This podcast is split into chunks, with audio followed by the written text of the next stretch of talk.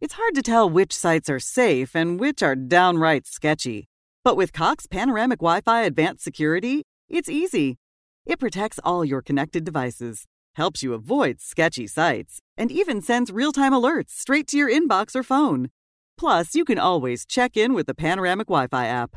So the only surprises are that there are no surprises. Learn more at cox.com slash pano. Restrictions apply. Copyright twenty twenty Cox Communications, Incorporated. All rights reserved.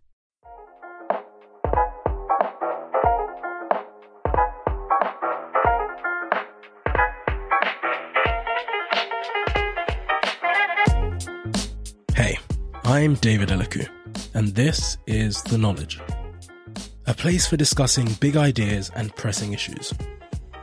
Each week, I'll be joined by a variety of incredibly interesting individuals for learnings, musings, and discerning chinwags on everything you need to know to navigate the world around you.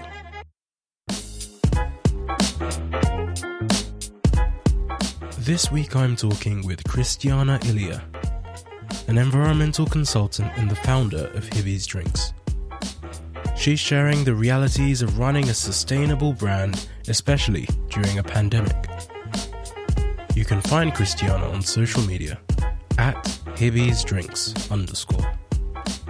If you like this episode, please do rate, review, and subscribe, and feel free to share it with a friend.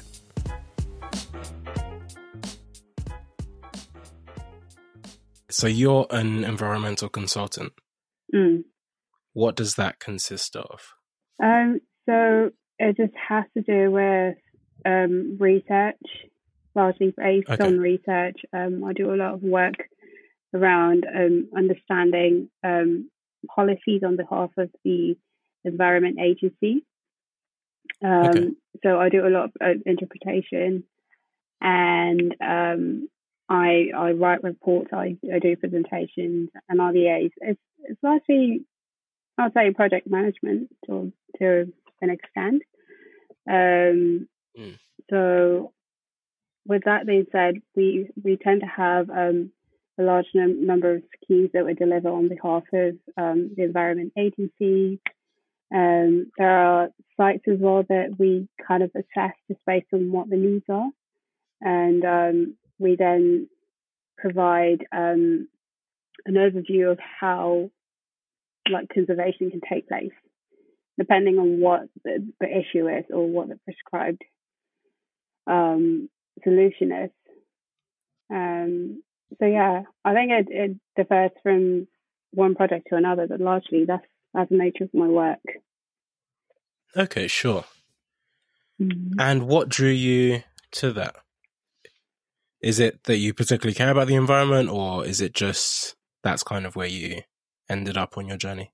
Yeah, sure. So at uni, I actually studied um, um, social science, and within that, there was um, a module on there that was um, environmental policy. Um, so I think that okay. sparked an interest for me. Um, largely, I've, I've always been, I think I've always had an interest for learning about how to um, relate with my natural environment, and I do enjoy being around green spaces. And so learning about how policies actually impact on the way that we relate with the natural environment and what that means in terms of being a- able to um, harness conservation, especially on a local level, I think is something that um, I take particular interest in. Mm. Um, so post um, my undergrad, I decided to do a master's. I did my master's in environment and um, sustainable development. Um, so that broadened my understanding of um, the key issues that I inherit in that space. And I just um, kind of understood like how crucial um conservation is, and mm. why, for instance, climate change is actually an issue. Um, I know there are political, um, there are political arguments around whether climate change is actually a thing or not. Um, mm. But I think that generally there is that conviction that I don't know, I had a, a personal sort of understanding of what the key problems are, and um, just being able to work where I work and, and doing what I do gives me that sense of, okay, I'm actually giving back in my own little way. Okay, fair, that makes sense. And I definitely agree in terms of just being passionate about the environment, and it's something that I guess I have had to go on a bit of a personal journey to come to. So I would currently describe myself as an environmentalist, perhaps not as my, okay. you know, primary adjective, yeah. or whatever it is, but, but that is something that, yeah, it's something I do care about a lot. Um, although I, I probably haven't always been that way, and it's probably more mm. of a recent, or at least in the last few years, something I've kind of developed into. But I think part of the reason, I remember like one of the big things that did convert me into being a lot more active was seeing other people who I felt were a lot more like me that similarly cared about the environment. Absolutely. Yeah, because I feel like sometimes you hear people that, you know, say they care and da da da, but they are, you know, perhaps a bit too kind of crazy or like off the edge. Not crazy, but you know, oh, yeah. you, you, you know what I mean. Like, the, yeah, definitely. There is a spectrum, and we're all dotted around um, either side of it or in the middle, depending on um, what it, yeah, what the drive exactly. is, really. Yeah, so I, I totally get yeah. you. And I think also hearing about a lot more about what some people. So I remember I went to, I was invited to Innocent Drinks, to their kind of London office. We went on a tour, and um, someone from the, I think it was the head of the, the marketing team, was kind of telling me a lot more about all of the initiatives that they're doing and everything they, yeah. that they do on a business level to make sure that they themselves are a sustainable company, but then yeah. also on an enterprise level in terms of the way that they work with, um, you know, farmers and people that will actually yeah. work in different areas, um, and how they help them. And I guess that's Absolutely. One of the things that came to mind when I was hearing about Hibby's Drinks, because mm. would you say that it was kind of your caring for the environment that drew you to start the, the company? And also why, yeah. why drinks? Yeah, so definitely. I think my background, um, has or had a, a huge influence um, in in the direction of taking with Hibby's. Um, so Hibby's came about um, as a result as a result of my my interest, my overall interest in sustainability. Um, mm. Obviously, as far as like the like the key flavors are concerned, um, I remember I think it was a trip I made um, down to Nigeria in twenty seventeen. Um, to Kaduna, the northern part of Nigeria, where um, my my um, extended family live. Um, so I made that trip there, visited my grandmother, and generally, I wouldn't say I've actually never tried this drink, but for whatever reason, uh, just having this sense of how natural the the environment there is and how fragile it is at the same time. Um, and the need for economic um, sort of activities to keep keep them going just got me thinking about how um, people there can be engaged, right? Mm. So a large majority of people who live in northern Nigeria, for instance, rely quite heavily on their natural environment to grow um, uh, to grow crops that they they um. they live off, as well as actually selling uh, in order to afford their livelihood. Um, so just having, I think I remember one of the key drinks that I tried at the time was Zobo, and I remember thinking, like, wow, this is a really natural drink, and they do very little with it as far as processing, and they don't add any additives or preservatives or anything. And obviously, mm. hibiscus, for instance, is a very um, is a very healthy herb, and it had so many nutritional values. And I thought this would do really great in England. It would do really great uh, here in the U K, obviously it's, it's a well-known um, as a well-known recipe um, in Nigeria, and I, I think it's something that Ghanaians actually have as well. So it had me thinking, how can I actually bring all of these elements together um, mm.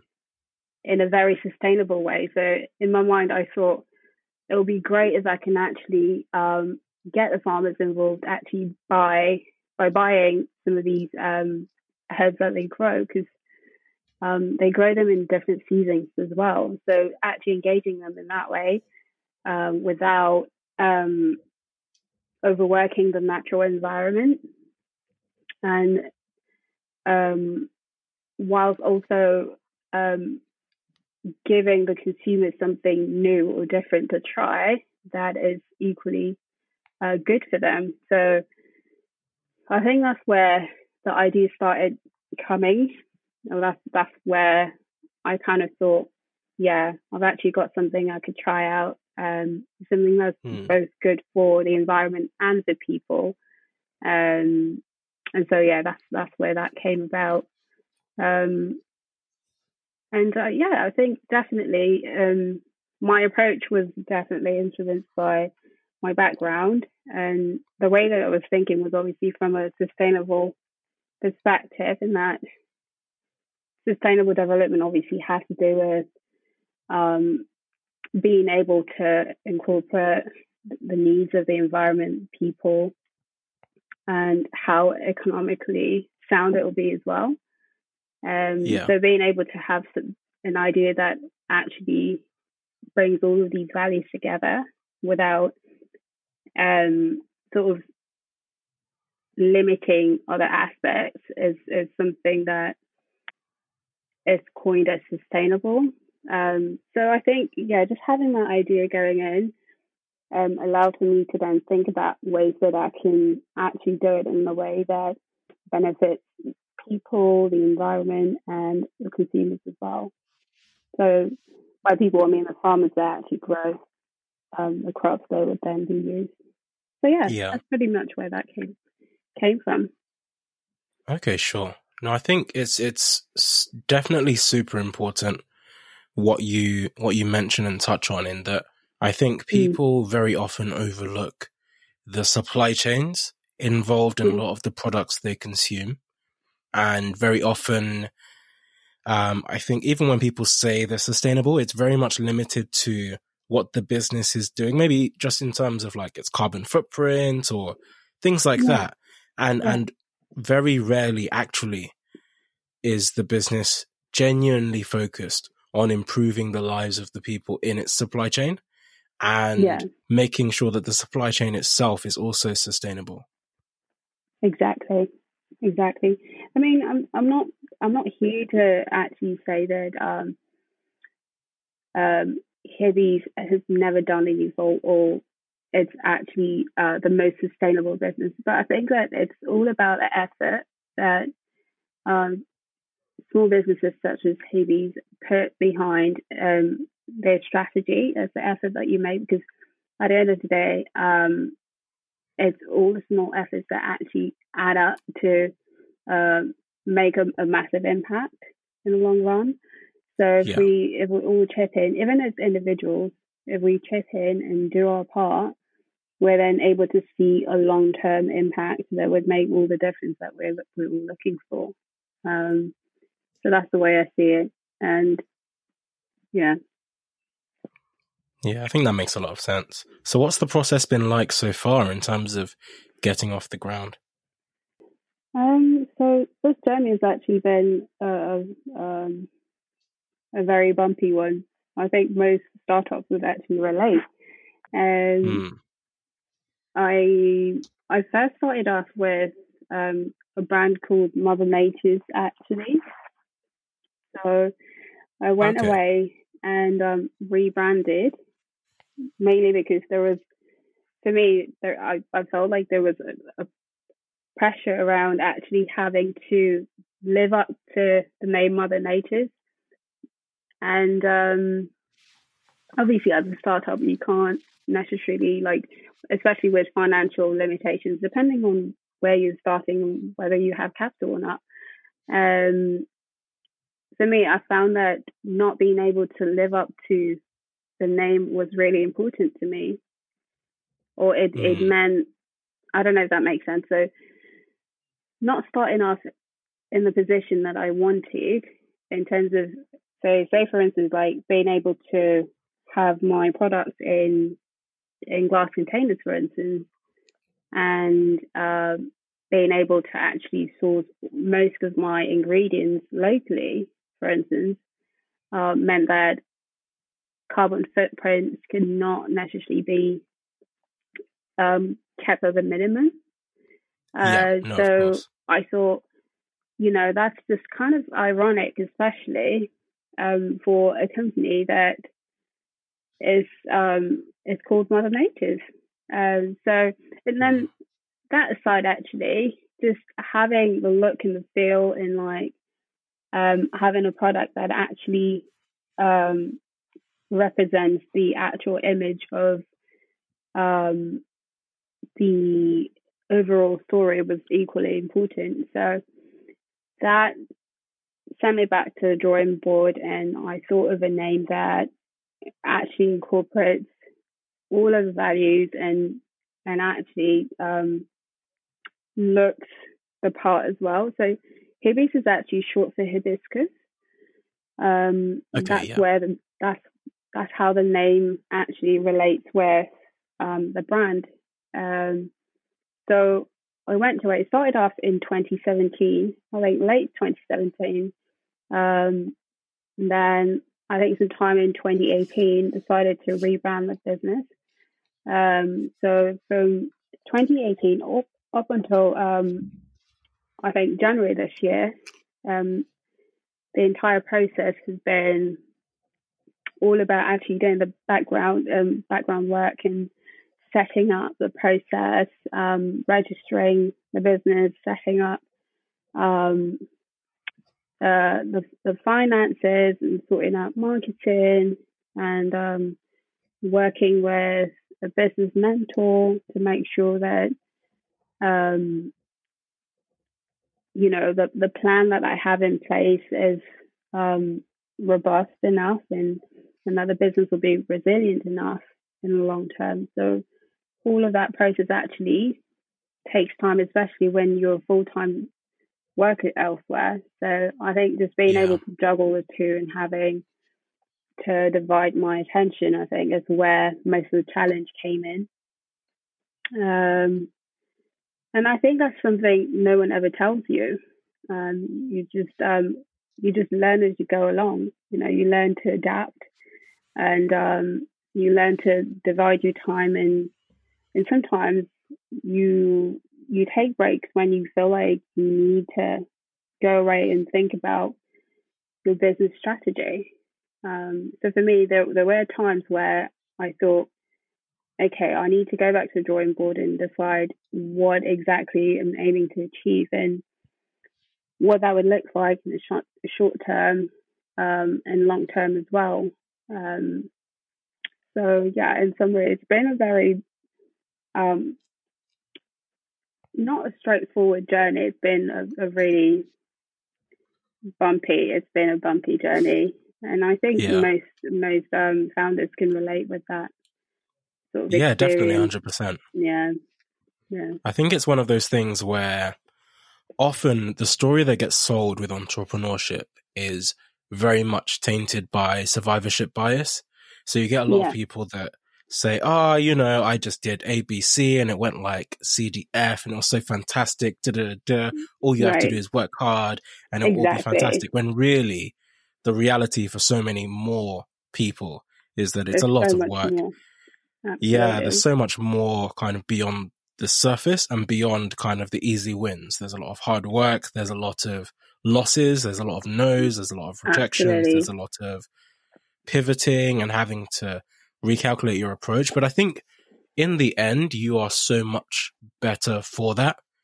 Um, yeah. Having come out of that process where you're able to think and reevaluate, and, and rebranding is okay as well. And and it's, again, one of those things where people think that because they initially thought of something and envisaged it being a particular way, that's the way it has to be, when actually, you know, if you're rebranding because you've made certain promises or you want to uphold certain values, yeah. I think that is far more important than your, you know, whether it's pride or ego or, or whatever it is Absolutely. That you might be thinking of.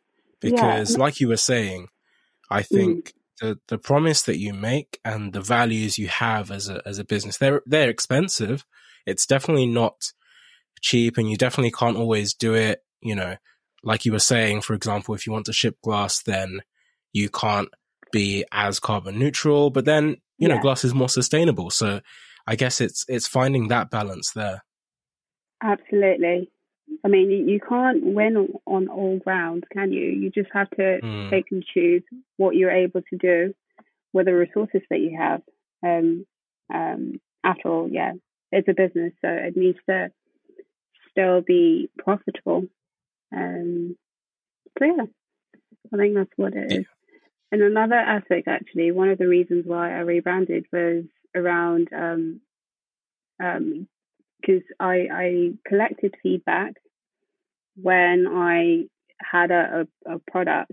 So when I first made the drinks um, with with the old brand, I did sell for a, a short period of time, and I used that opportunity to actually gather as much feedback as I could about the brand, the taste, the impression, and um, so that yeah, so just gathering um, opinions allowed me to have a general.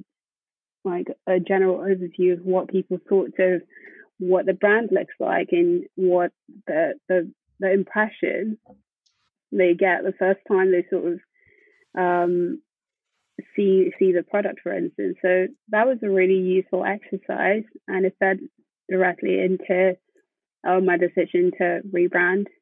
Um, so it was really good, absolutely. Okay, fair.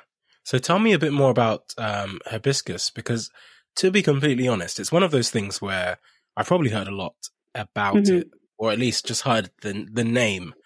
But to be honest, yeah. I probably don't know a lot about the plant itself. It's a plant, right? Yeah, it's definitely a plant. It's a herb. It it okay. grows in it, it grows in um, tropical regions largely. So it, it also grows in South America. In um, in Asia, and obviously Africa, um, there are so many health benefits that come with um, hibiscus. So this particular type is actually called roselle. Okay. Now um, you find, yeah, you find this um, this type. You find them in in um, products such as tea. Um, people use them for baking or even coloring. Um, So yeah, it's used for different things, and it's actually a great preservative. It's a natural preservative. Um, as far as like the health, um, the health uh, benefits is concerned, there are, there are quite a number of them. Um, it's a great antioxidant. It's high in vitamin A and several others. Um, it's just one of those um, ingredients that is.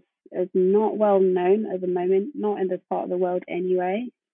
Obviously, we know of hibiscus tea. If you're a tea person, you would know. Um, yes, otherwise, you, it might be that you, you may have not. You do know it. You've heard of it, have you? Yeah, I've heard so, of it. Yeah. So there you go. Um, no, it's good for you. It is. Okay, sure. And in terms of the, the recipes, so I know mm-hmm. you mentioned that Uh, some of them are kind of widely known in terms of the drink itself, but are, are yeah. they all from the same recipe, or are, are there lots of derivatives? And also, in coming to creating your own drink, what what was that process like? Sure. Mm. So um, I think that I've come across different variations, um, but I think that most people tend to just have the basic ingredients in there, which are largely um, things like ginger, um, ginger, lemon. Uh, some people add um, cinnamon. It depends on what your taste is. So um, I think these tend to be the, the really common herbs and spices that people add to Zobo.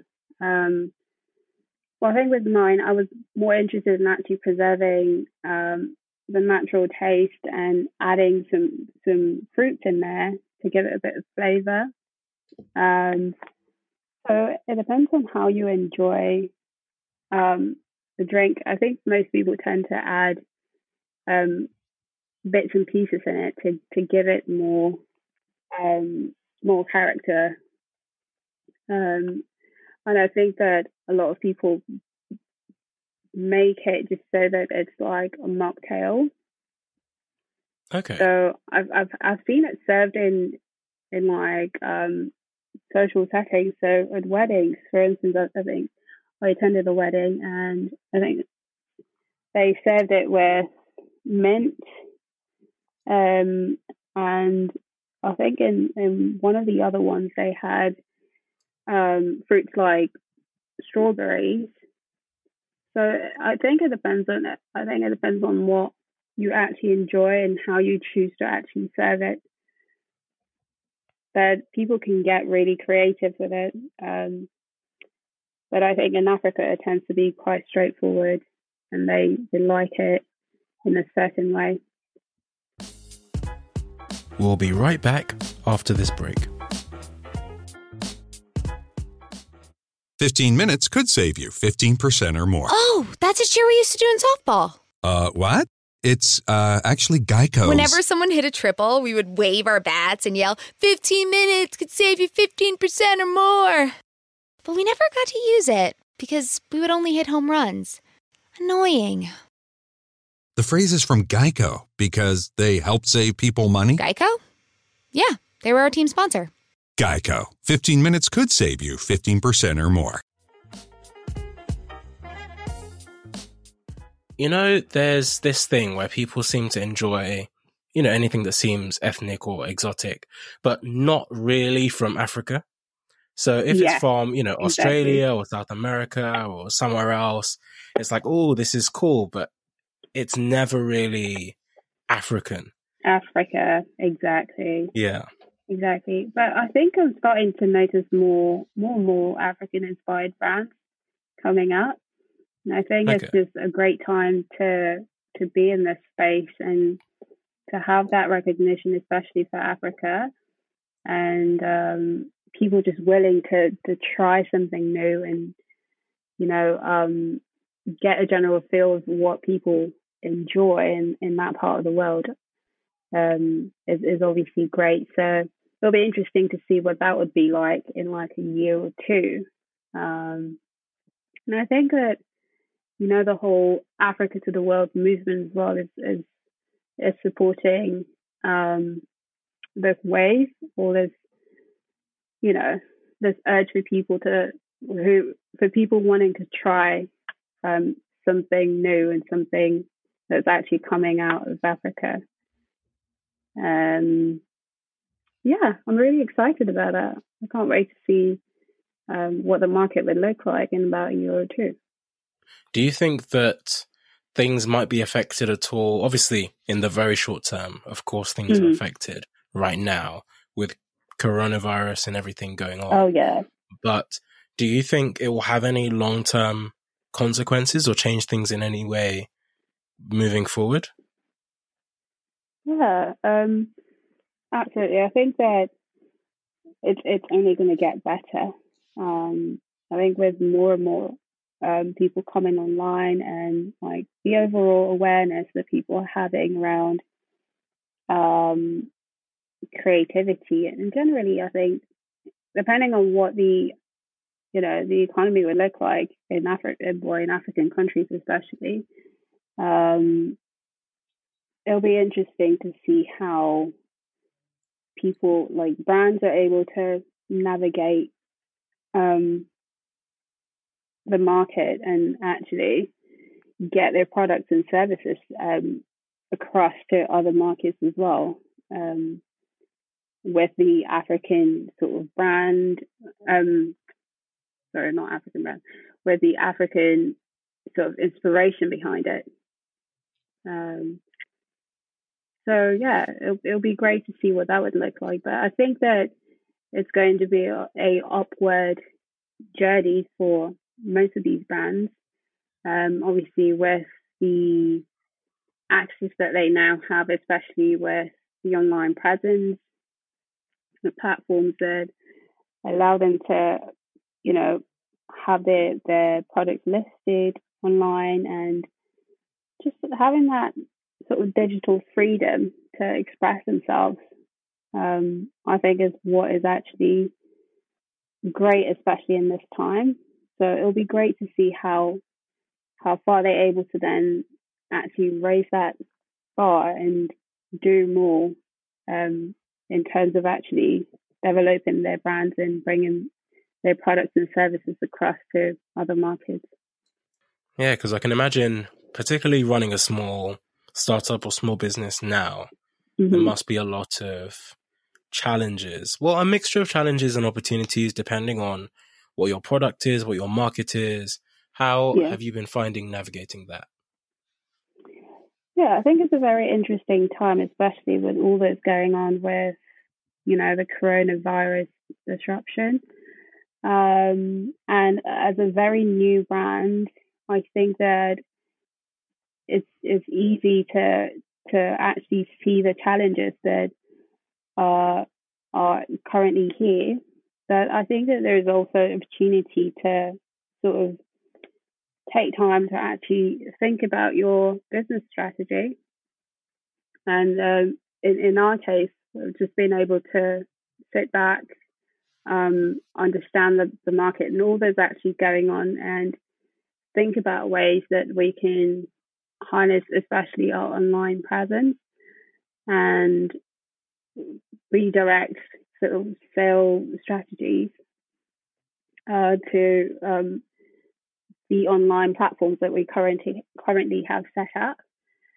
Um, so on that front, I think it's all about being resilient and thinking about how to, to plan ahead, um, especially now that stores and restaurants um, are closed. So thinking about how to approach sales, how to um, have a very healthy cash flow, and, you know, limiting what what spendings you have, and how to how to actually sort of um, keep some of the services in house, and decide, you know, once that you most definitely have to pay for.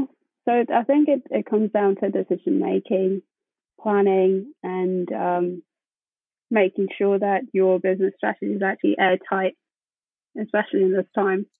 No, I agree. I think that's the challenge that a lot of people are facing in terms of planning for a mixture of the very short term in terms of how do you get through right now? How do you get through the next few weeks? How do you get through the next few months? But then also long term. And I guess part of the difficulty with thinking long term is we don't really know exactly what the future will be. Like, when will things go back to normal? Is the future in in three months from now and things will be back to normal, but will, will things be slightly different? Will supply chains yeah. be the same? Yeah. Will you be able to import and export things in the same way? Especially if exactly. like your business, I can imagine if if everything is locally sourced, mm. then, you know, you wonder what kind of challenges you might have getting, I guess, on the ground, all the ingredients getting together, whether things yeah. are made there or, or produced here. But then also once they're here, you know, how, how does all of the supply chain work? So I guess there's a lot sure. of thinking and, and planning. But I guess on the, the positive side is that, you know, if you can build a business that can survive during times like this, then I'm sure you'll be able to do well right. in almost any circumstance. Exactly. No, I totally agree. I think what you said, it's it's all about business, thinking about business continuity, as well as like how to develop your business in the long term. So especially for new startups, um, just having a general idea of where you would like to go, and, and thinking about um, different scenarios and what, how those can actually unfold, um, and planning for them as, as well, I think, is what's important. So it'll be good to um, it'll be good to, to actually work out what that would look like in like a year's time or two years time, when coronavirus is hopefully um, ended and, you know, businesses are up and running again. It'll be it'll be good to see what that would look like. Yeah. In terms of supply chain wise on the ground, what kind of impact do you see Hibby's having on the local communities where the ingredients come from? Yeah, I think that because we we rely quite heavily on supplies, especially for uh, the ingredients that we use in the drinks, it'll be interesting to see how they are able to cope with all that's going on. Because essentially, if if if any of it, if any of all that's going on is actually affecting other businesses, especially suppliers, then it affects everybody, including businesses such as Hibby's that rely on suppliers to have the key ingredients that we need in order to go, go away and make our drinks. Um, so yeah. Having that disruption generally affects everybody. Um, so it'll be it'll be um, it'll be good if, you know, the the impact is actually not as far as far reached as, you know, as it's being predicted. Otherwise, um, yeah, it would be, it would be very good. I don't know. Can only hope and pray, but obviously, like I said, it, it comes down to planning and thinking about the worst case scenarios and actually planning around that and thinking about how your business can be resilient um, in the face of it all. So, yeah, and resilience is actually a surprisingly hard skill to foster, because I think for a lot of people, kind of goes back to what we were saying earlier. You paint yeah. this idea of entrepreneurship being this very easy, not necessarily just an easy ride, but yeah. quite a simple trajectory. And actually yeah. then when the peaks and troughs do come, I think that's when a lot of people tend to give up or yeah. tend to just reevaluate what they're doing, or they might lose their focus or their North Star and really start to doubt themselves and what yeah. they're building. Absolutely. I think that's the part that no one ever tells you. Um, you mm. kind of, yeah, I think in most cases people find out for themselves, um, the ups and the downs. You just have to, you know, keep focusing on what made you start what you, you started in the first place and why you're doing it. If there's no concrete reason, then in some, in some cases, um, you'd be tempted to give up, or just to pack up and, you know, try the next best thing. Um, yeah. But at the end of the day, I think, again, it has to do with why you started in the first place and what that means to you. I was also thinking, even as you were talking, just in general about kind of when things are starting to get back to normal, I really hope that um, this does result in an uptick in more businesses becoming sustainable. On one mm. hand, perhaps because, you know, saving costs and, and pe- more people working remotely, which is kind yeah. of a an indirect way, but also more directly in terms of, because I do worry that because of everything happening, people are going to want to move towards doing more things locally and yeah. less relying on, perhaps for good reason, but having to rely on people in other countries, just because if anything like this ever does happen again, sure. then a lot of people are stuck. But then on the flip side, there's a lot of economies that really do rely on the international trade and being able to work with businesses and exporting their, whether it's ingredients, whether mm-hmm. it's agriculture, their culture to yeah. to other nations. And I really hope that that is something that um, is part of our future. Yeah. Yeah. I, I definitely agree. And I think that we're beginning to see um, a shift in the way that we work, in the way that we um, we we sell and, and relate with each other. A large um, a large number of businesses um, that had a online presence or perhaps didn't really have one are moving online now.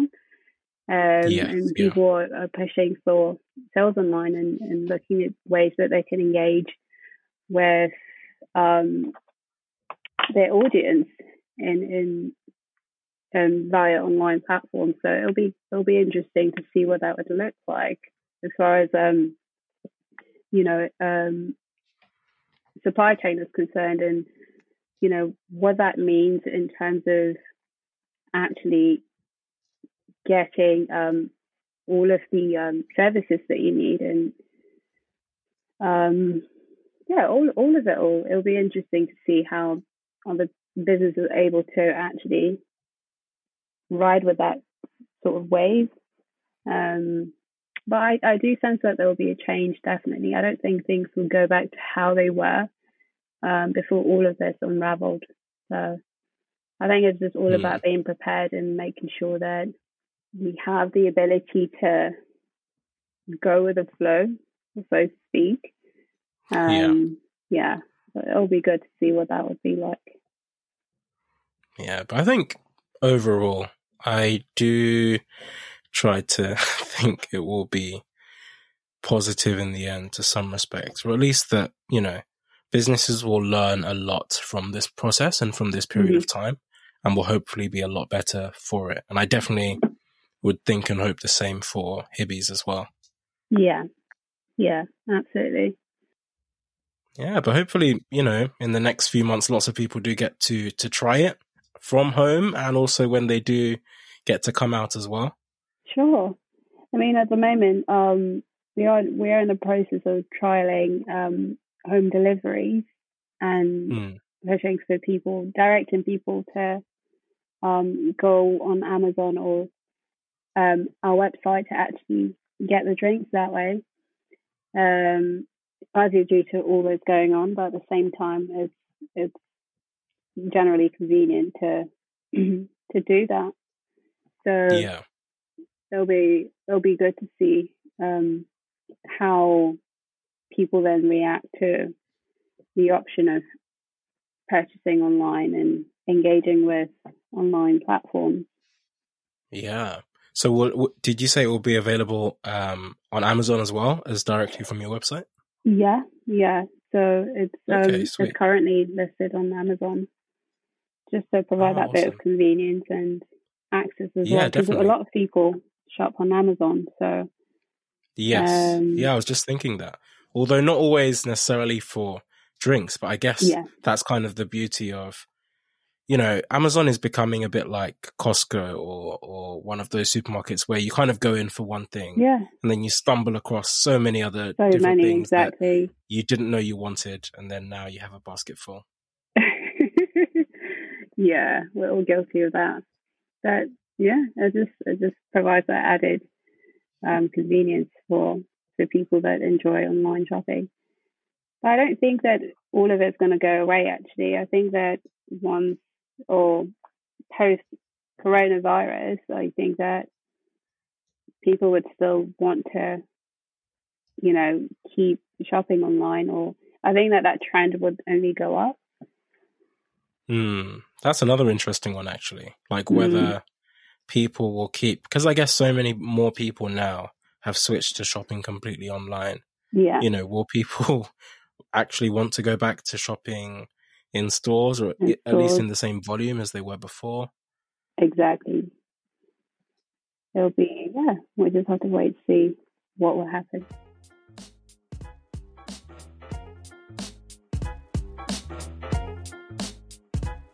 Thank you so much for tuning in. Please do stay tuned for more. Don't forget to rate, review, and subscribe. It really helps the podcast. And follow me on Twitter. Feel free to shoot me any thoughts. See you next time.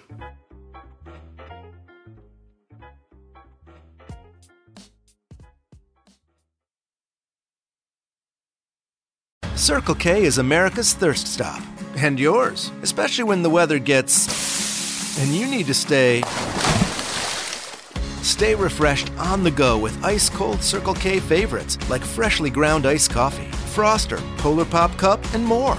And right now at Circle K, save on all eight or twelve-ounce Red Bull flavors. Buy two, get one free. When life's go, go, go, make us your first stop. Because Circle K is America's thirst stop. For National Nurses Week, Fortis is honoring the millions of nursing professionals in our community, caring for loved ones. More so today, the need for nurses is vital. And Fortis College and Institutes recruits people like you to train to become a nurse. Do you want to be a nurse? Start your essential career in nursing with a Fortis education. Just visit fortis dot e d u to learn about hybrid instruction and online enrollment. Then talk to Fortis by dialing pound two fifty, keyword nursing school.